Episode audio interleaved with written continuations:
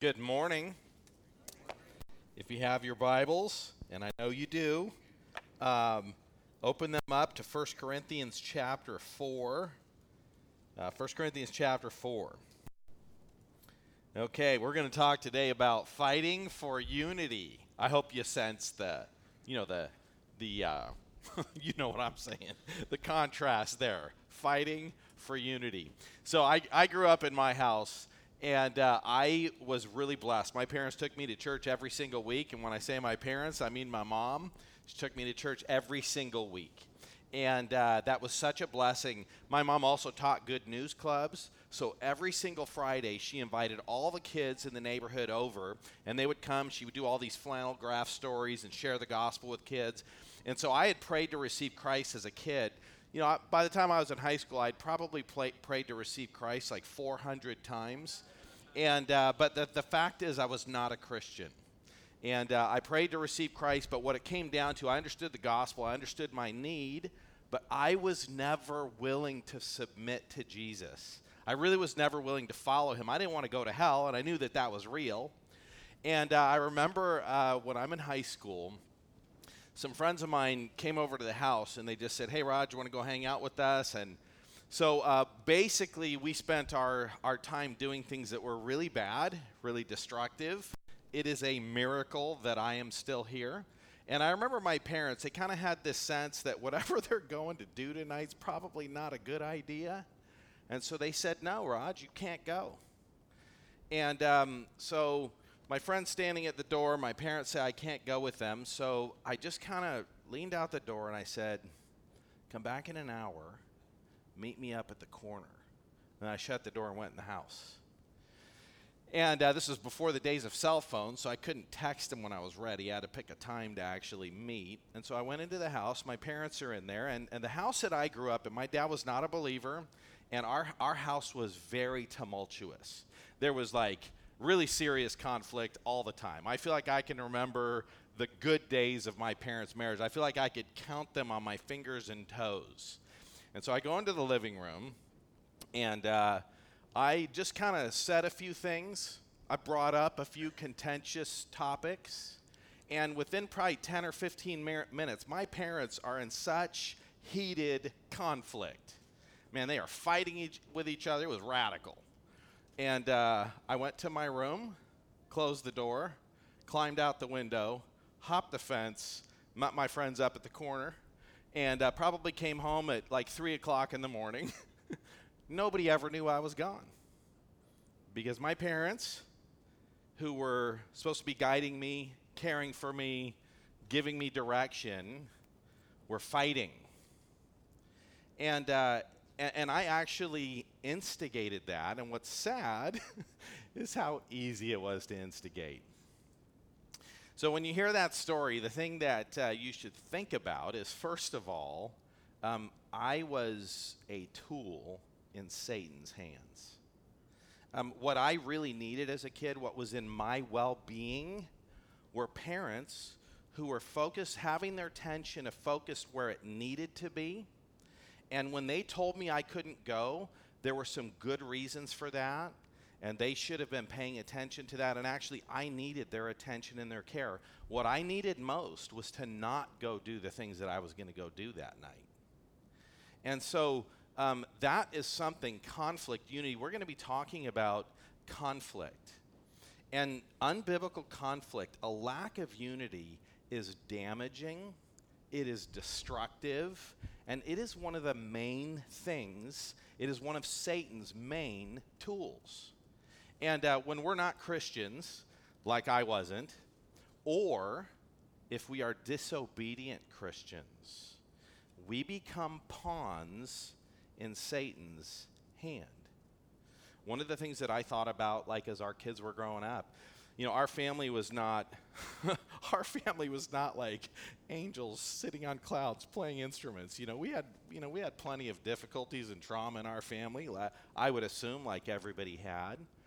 But one of the things that we tried to do is we were we tried to think about conflict in a biblical ways and to understand, hey, when when I'm having conflict with my kids about things, um, if we're not careful, sometimes there's things we need to have conflict over. Sometimes there's battles, like somebody wants to do something wrong, and you're saying, no, you're not allowed to do something wrong, and that can create difficulty. But if we don't deal with those things correctly, we don't end up where God wants us to be. Now, the Corinthian church is a perfect example of like inappropriate conflict and what Satan did. And actually, that's what Paul is writing this whole letter. Like, so far, we've been looking at the gospel, the significance of salvation, how people become Christians, and Paul has been addressing this conflict in the Corinthian church that they've been having, this lack of unity. And so we're going to be addressing that this morning. Um, the, the, the Corinthians were a group of people who got saved from a terrible city. It was so wicked. It was, it was like the Las Vegas of their day. And the fact that, that these people were sitting in the Corinthian church and, and they had come from completely debauched lives. Like when you think about everything wrong with our culture, if you were to go to the worst part of Portland, the worst part of, of, of uh, San Francisco, if you, if you were to go find where is a place in the United States where it is just debauched and sinful? Paul went to a place like that. He preached the gospel, and people with every single serious sin issue got saved. And they are coming to church. And it is amazing. And they did not spend their life being trained and creating habits of godliness, they had spent their life being trained and having habits of sinfulness. And so they're all in church together, and, and guess what happened in the church? They had lots of problems. And so Paul's going to address all of this stuff. And we're going to see in chapter 4, Paul's going to address unity, and he's going to talk about how serious it is. And the fact, like our passage this morning ends with Paul saying, I'm coming with a rod of discipline if you don't deal with these unity issues or I'm going to come in love and grace if you do. And then in chapter 5, we're going to be looking at a person in the church with serious sin issues in his life, and the church didn't address it. And Paul has to write to them and say, You address this sin issue. A person with serious problems who needed rescue. I think to myself, I'll bet a lot of the reason why that person wasn't getting the rescue they needed is because everybody was fighting about stupid things. And that is always what happens in churches, that is what happens in ministries, and that is what will happen in your family. If you don't deal with conflict the way God says we need to deal with conflict, if you don't think about people and about life the way God tells you to think about people in life, you will miss your calling. You will fail to do the things that God intends for you to, to, to do.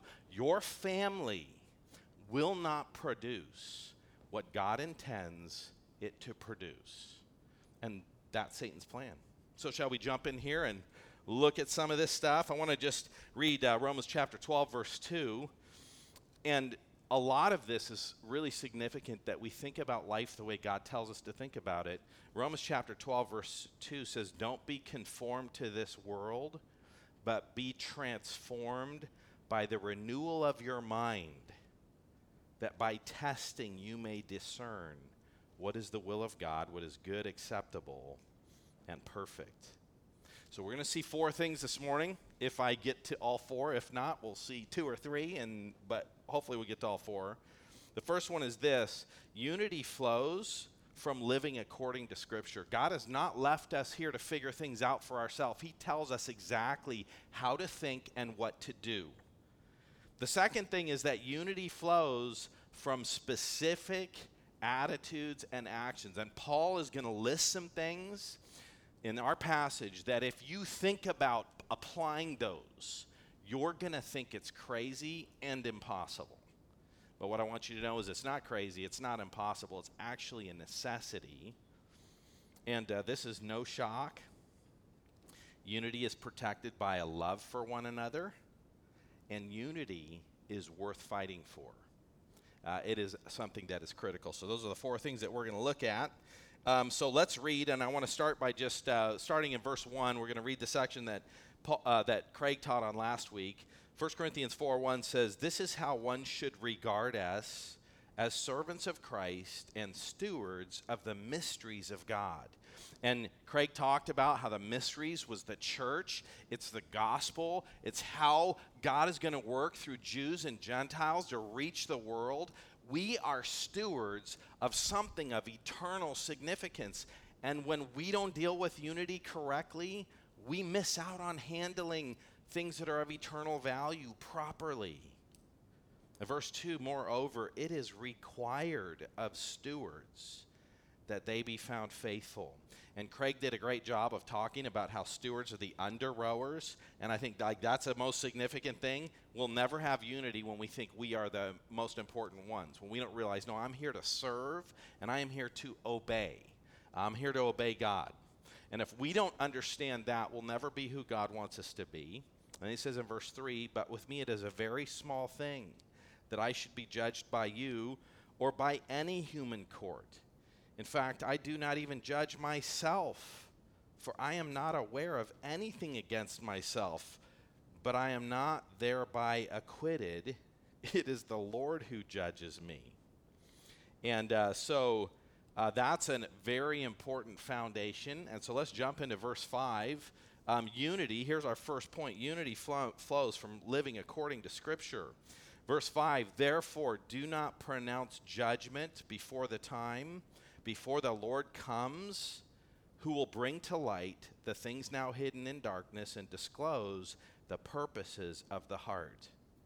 And then each one will receive his commendation. You know, God's looking at our heart, and unity actually flows out of our hearts. And so he's looking at these Corinthians, and he's reminding them God's going to say some really important things, really some really important things about unity, and God knows what's in your heart. And uh, one of the things that is always um, I, I hear many people say uh, things like, oh, God knows my heart. And sometimes they say, God knows my heart, and it's in reference to a heart that's expressed in sinful behavior. Uh, but God knows my heart. And one of the things I think about is the thought that God knows my heart. Hey, sometimes that could be comforting, but often that's not very comforting because we're selfish, we're self centered. And, and, and even when we're doing the right thing, sometimes we're doing it for the wrong reason. And I was thinking about this passage in Hebrews 12, and it just talks about God's word and how God's word allows us and helps us to evaluate our heart. And we're going to see this emphasized in a few verses. Um, but God's word actually measures our hearts. And uh, often I know what my heart is because I look at my behavior and I compare that with God's word and I go, uh, maybe there's something wrong with my heart. But this is what it says, for, uh, Hebrews 4.12. For the word of God is living and active and sharper than any two-edged sword, piercing to the division of soul and spirit, the joints and marrow, discerning the thoughts and intentions of the heart. And no creature is hidden from his sight, but all are naked and exposed to the eyes of him to whom we must give an account. And this is what I think is funny we really need to read the next three verses because the response to the fact that God sees our heart is not, oh, wonderful, I'm, i am good. As long as God sees my heart, I'm cool. The thought that God knows your heart should be terrifying, and it is terrifying. And that's what I love about the next three verses in Hebrews. It says, since, since then we have a great high priest who has passed through the heavens, Jesus, the Son of God. Let us hold fast our confession, for we do not have a high priest who is unable to sympathize with our weakness, but one who in every respect has been tempted as we are, yet without sin. Let us then with confidence draw near to the throne of grace that we may receive mercy and find grace to help in the time of need. God knowing your heart should be terrifying, but it doesn't need to be because of Jesus. And it's not because you're righteous and holy and always do the right thing. It's because God sees your weakness. He sees that. But because of Jesus, we have mercy and grace. And so uh, that's something that, man, God knowing our motives. Look at verse 6. Paul has been talking about Apollos and and uh, and all and the conflict and person saying I'm of I'm of Apollos, I'm of Paul, I'm of Christ. You know, people I'm of Peter. You know, people saying all these things in this division. And then Paul's going to say this in verse 6, I have applied all these things to myself and to Apollos for your benefit, brothers, that you may learn by us not to go beyond what is written. So he's basically just saying to them, you need to learn to do exactly what Scripture says. And you need to learn by us. Like, that's actually the thing about Paul and about Apollos is they read Scripture and they obeyed it. They were a living picture of obedience to Christ. And what he's saying to them is you're having all this conflict, you're having all this division, but you need to learn not to go beyond what is written. Now, I want to just talk for a second about um, the significance and sufficiency of Scripture. Um, there are often times when churches struggle, and so they go to a conference to some really large church and say, Hey, somebody who's successful and huge, come tell me, how should I do things? Or they grab some leadership book and go, hey, let's find some principles from this really rich person in the secular world and let's ask them how to build something big and let's, let's in the church try to apply all these principles if the church has problems, the very our very first stop should be scripture. What does God say we're here for? How does God say we're supposed to do this? If somebody's family is having trouble, often what people will do is say, "Well, hey, the Bible this, the Bible that, but I got a serious problem. I need to go to a psychologist, a, a, a psychiatrist, um, I need medication to solve my problem. I need, I need some, some advice from an expert. Let me find somebody with a PhD and who has all the stuff in their life, and let me ask them what I should do. Because all the insignificant problems, well, those can be handled in church. But if you have a serious problem, if, if you're suicidal, if you're, if you're having some major issue in your life, go to an expert. And what I want you to know is that God is the expert. And the solution to everything we need in our life is found in Scripture. And, and we don't go to people who have great, bright ideas who don't that don't follow scripture. We don't go to non-Christian experts and say, "Tell me how to live." Um, and that's not to say that there is not help with medication. That is not to say that non-Christians have nothing helpful to offer in any area. But when you go to a non Christian counselor, when you go to a psychiatrist, some people have, in those fields, they have learned so much. They have studied so much. They have met with so many people. They've tried to help so many people. And they've learned some really important things. And so you'll sit with them and they'll tell you eight things. Two of them are good, and five of them are absolutely destructive. And if you're not a person of the word, you won't know which one to listen to and which one to ignore. And so that's why our first stop is always Scripture, and we don't go beyond what is written. I mean, Proverbs tells us that, right? Proverbs 14 12. There's a way that seems right to a man, but in its end, it's the way of death. You know, okay, I'll just stop. I was going to talk about Freud for a second. We're going to move on. Um, the Bible tells us Psalm 119, 105, Your word is a lamp to my feet and a light to my path. God's word tells us what to go, where to go. Our problem is not that scripture is not enough. Our problem is that we don't know what it says and we don't obey what it says. Um, Ephesians chapter 4, verse 3 says that we are to be diligent to preserve, the unity of the Spirit and the bond of peace. Now, as we look at this passage, um, he says that you may learn not to go beyond what is written and then look at the last sec, uh, part of verse 6 that none of you may be puffed up in favor of one against another. What, what are Satan's two favorite tools? I really think they're pride. Uh, that's why he got cast out of heaven. Pridefulness, thinking the world revolves around us, thinking that we're right and everybody else is wrong. Um, Satan uses that to manipulate and drive people. So it's pride and it's division, being puffed up with one against another.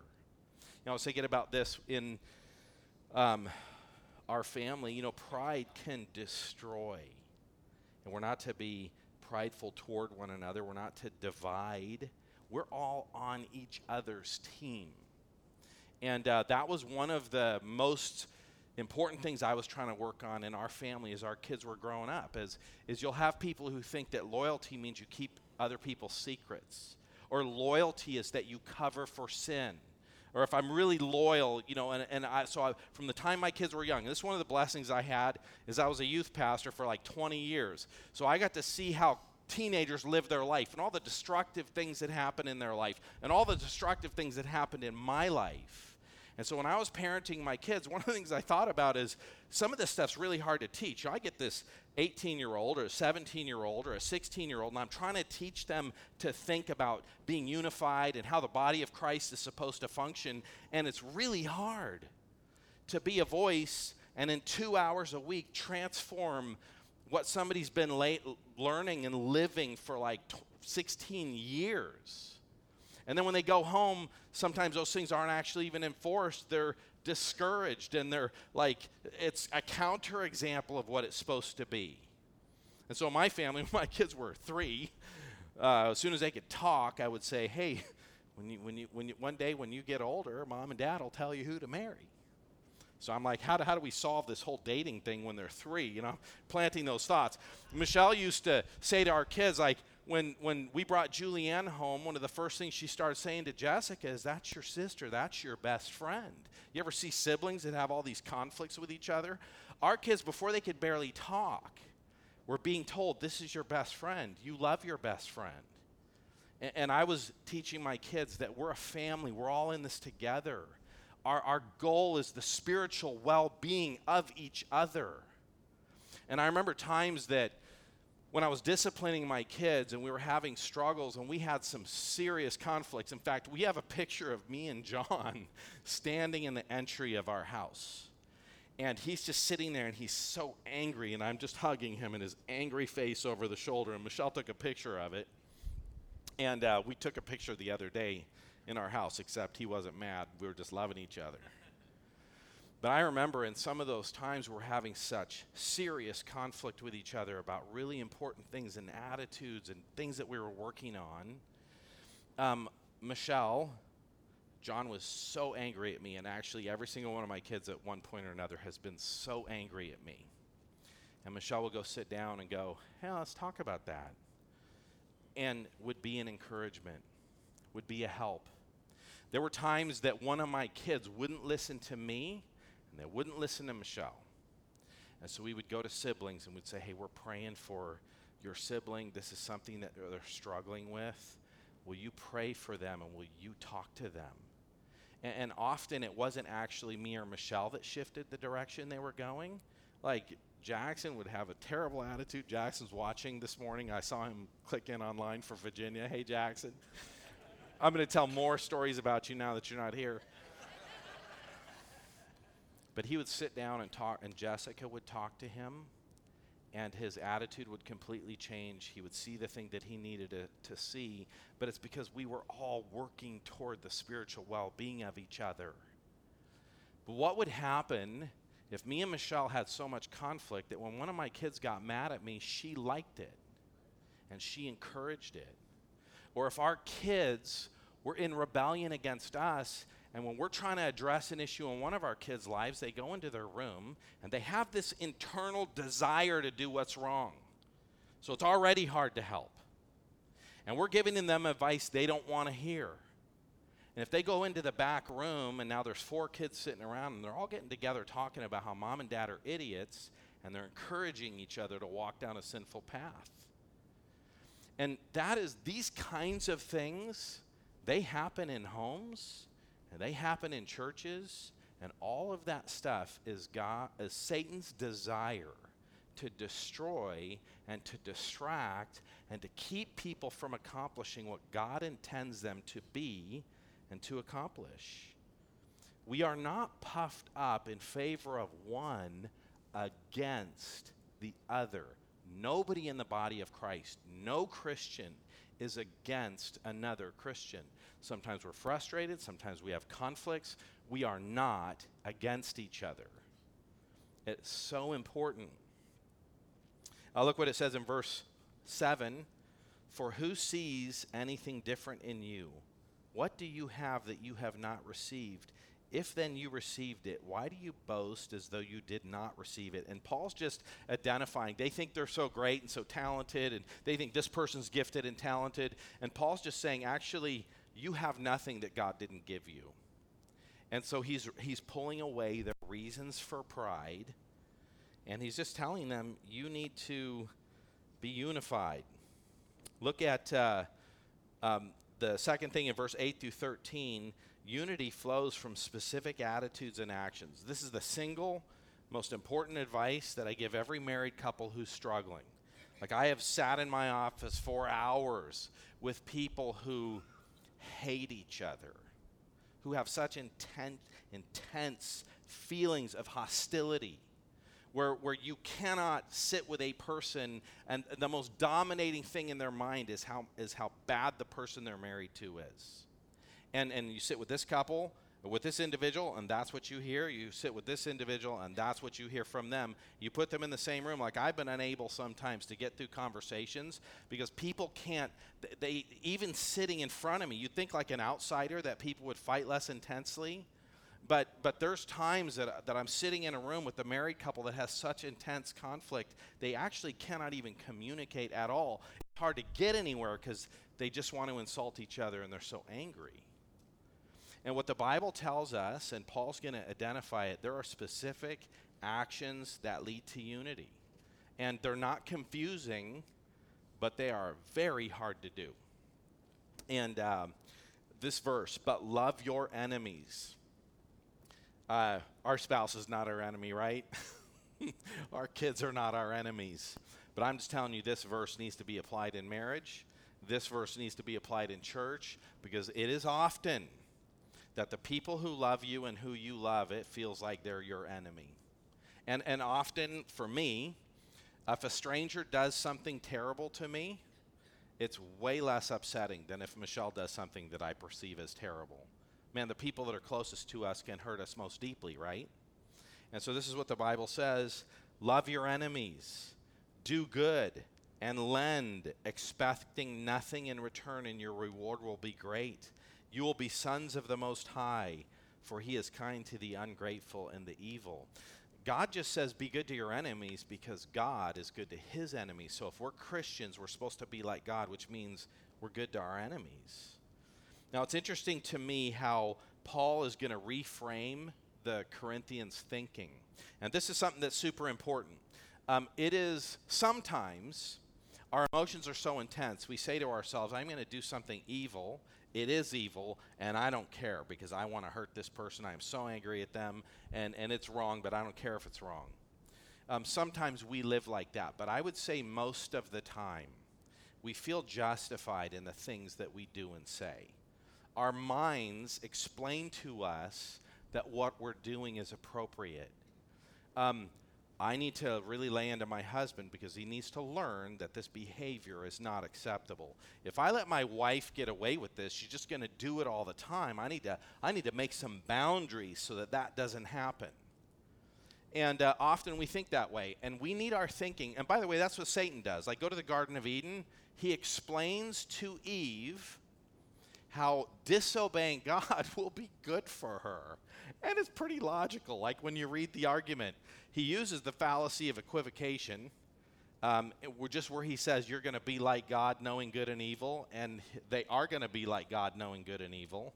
But they're not going to know good and evil the way God knows good and evil. So it's a it's a change in definition of the word, because God's not guilty. That's not how God knows good and evil. They're going to be guilty which is why they're going to know good and evil. And so he, he makes this statement that is so logical, but that is not true.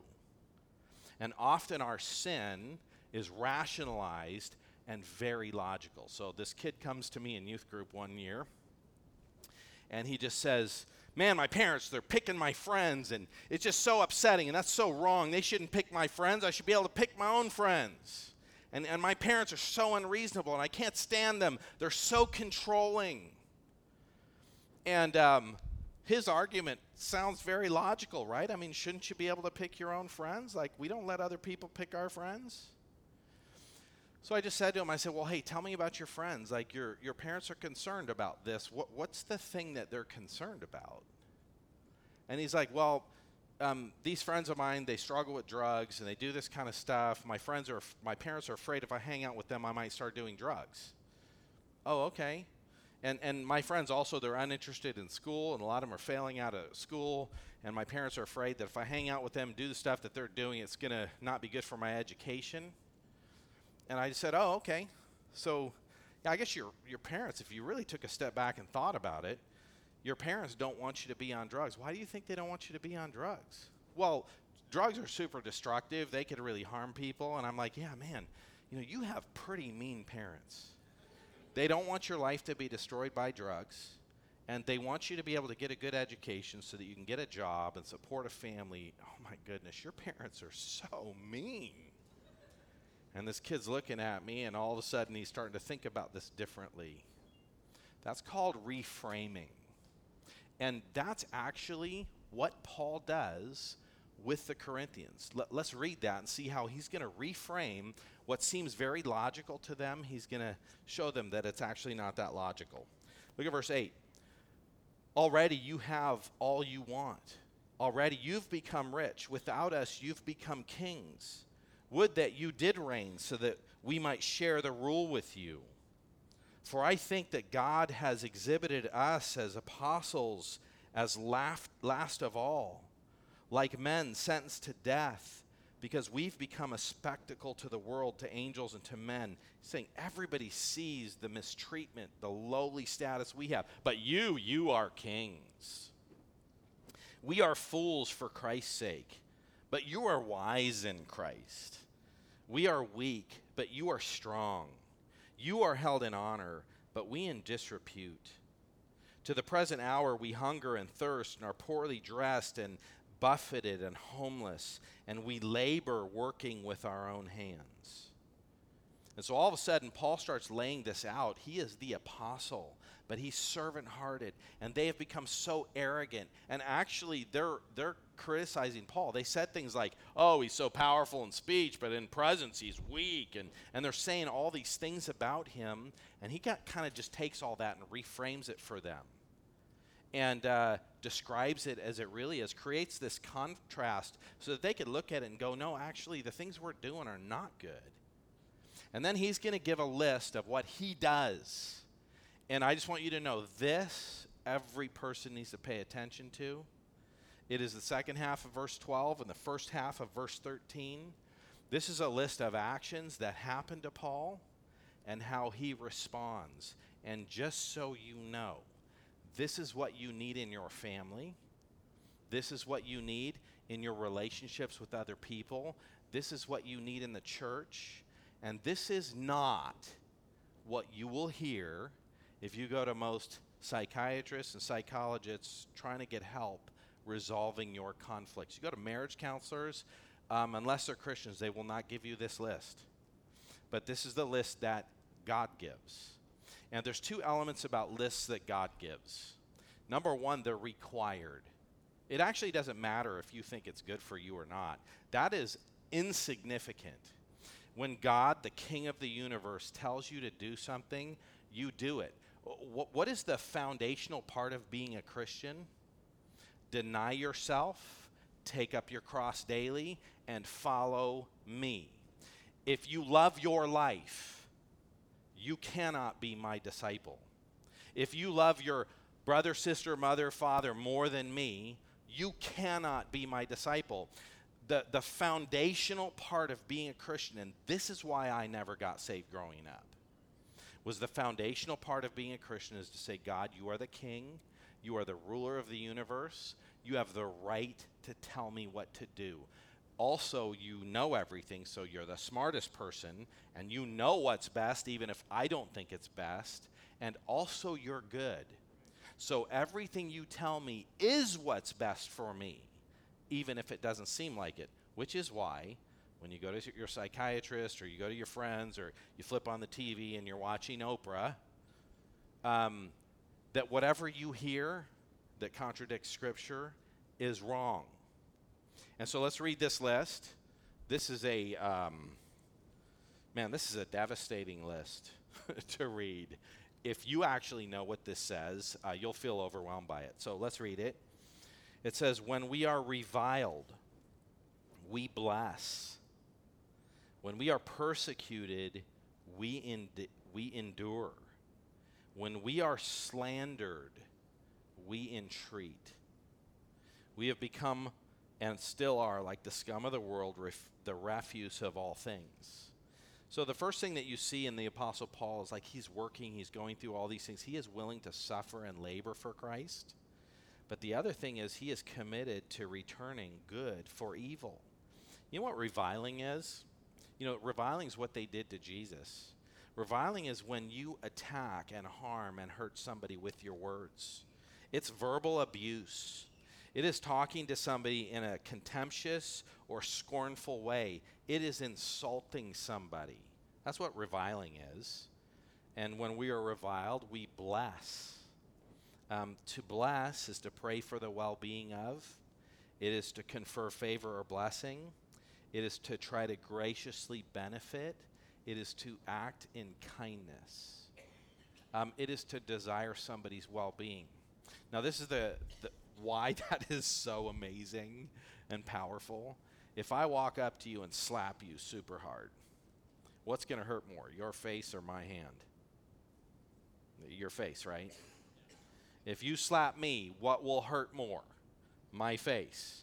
Often, when we revile and insult and harm other people, we don't even notice. Like, I've had people say, Man, you talked to me in a really mean way. I didn't even notice. It's because they're the ones who were hurt. And so often you'll get two couples that are married, and this person says, Oh man, this person I, I live with is so, um, so verbally abusive. They're so emotionally abusive. Probably true and they could make you a list of a thousand ways this other person has emotionally abused them. But if you get that other person, um, they could make a thousand ways that this other person has emotionally abused them and has been so verbally abusive. And the problem is that each person has their own list. Each person's really aware of what the other person did wrong. And so sometimes you have two people who are both sinfully behaving toward each other, but they're both convinced that the other one's wrong, not them. And that's what now you think about if that's true, or if you're the mean one and your spouse is not mean, or vice versa, what brings a solution to any situation? This. Two people are evil toward each other, this helps. One person who's evil to, to an innocent, innocent spouse, this helps. This helps no matter what's happening. And um, we bless, we pray for, we encourage, uh, persecute. That is to relentlessly pursue with the intention of harming, of causing pain. Thinking about um, how this can be. Proverbs 12, 18. There is one who is rash with his words, like words are like sword thrusts, but the tongue of the wise brings healing. So, one person stabbing another person, if you have a wise tongue, it brings healing. How about this? A worthless man plots evil, and his speech is like a scorching fire. A dishonest man spreads strife, and a whisperer separates close friends. You ever had a relationship with somebody? This has happened to me. Where I have a good relationship with somebody, and nothing in my relationship with them has changed, but all of a sudden one day they're mad at me. Have you ever had that happen to you? Um, and there, Satan is working all the time to divide people. And following these things overcomes any plan Satan has. Um, we endure. That is to have self restraint, tolerance, patience. It is to bear with someone. Um, that's what God intends. How about slander? That's when somebody says something false and damaging about somebody.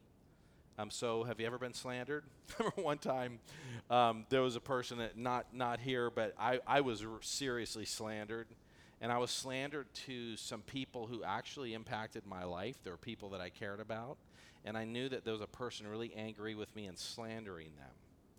And um, slandering me. And uh, that's happened to me several times. One, one time it happened in, a, in my, uh, before I was working in ministry. Another time it was really serious and it happened to me when I was in ministry.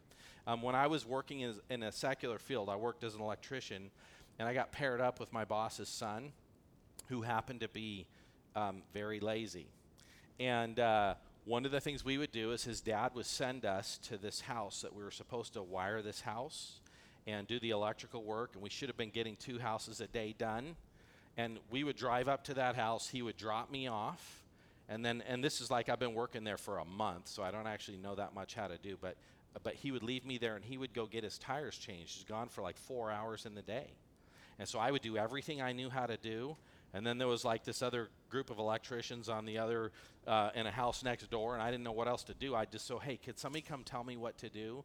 And then they would say, okay, drill the wire, drill holes here, run this kind of wire from this place to this place, and so I would do that, and then we would get that house finished up at the end of the day. What I didn't know is we would go home and he would say, uh, his dad said, hey, how come you only got one house done today? You guys should be getting two houses done he would say, "Oh, Dad, it's it's really tough working with Roger. He has these emotional swings, and sometimes he'll just sit in the truck and he just won't get out of the truck. He just won't work."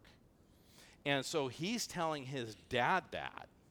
And I remember one one time we're loading the truck with materials, and his dad walks out and says, "Hey, Raj, you got to learn." to just be stable. You got to work hard every day. You sometimes you can't work fast one day and slow another day. You need to be consistent. I'm like, no, actually, I'm consistent every day. And I started figuring out what was going on. And you know what I did? I just prayed about it. My God, you know the truth. And the Lord ended up taking care of that situation. But you know, often we can feel like there's people out there slandering us. And you know what? I, especially in Christianity, I don't feel a, a necessity to clear up my reputation. There's people who have slandered me, and I just think, actually, that's a friend of mine. I know that somebody's slandering me to them. But it's their job when they hear that, if they're concerned about it, to come talk to me. And if they don't do that, that is between them and God. I'm just going to work on being faithful. And the Lord is taking care of me in those situations. What's our response to slander? To answer kindly, to respond graciously, to be helpful and encouraging, to respond to slander with kindness and truth. Why? Because that's what God calls us to do. And that's really hard if you ever feel like you're losing. And often in marriages and things like that, that's how it can feel. Here's a third thing. So that, that's a list. You guys should write down those things and practice creating those habits. And you know what? We'll stop there. I think that's enough for today. We'll jump into these next couple points next week. You know, as I think about these things, um, the things that God has called us to are so important. Unity is significant. We need to be aware when Satan is attacking us. And we need to remember ultimately that we live life before the Lord. And I just want you to know that these habits, these things, they don't just happen naturally. We have to know what God says and we have to systematically work on creating these habits in our life. And when we do that, God will give us a very powerful, very effective ministry. And you want to know something else? We will be blessed. The times that I've responded to people in my family with harsh words and they've responded with love, man, that has been so much better than when I say something harsh to somebody and they say something harsh back. We are blessed when we obey God. Let me pray for us. Lord, thank you so much for your word. I thank you for your guidance. God, I thank you for this church, the way we love each other. Uh, Lord, the way that we work hard on things that are of eternal value. And Lord, life is always messy, and none of us always handles everything correctly. And we all trip and fall. And that's just life, that's the way things go. God, I pray that you would help us to be aware of our own weaknesses, that that would make us gracious and merciful toward others. And Lord, I just thank you for the love that we have and the mission that you have called us to. God, I ask that you would help each of us to grow in these things. In your name, amen.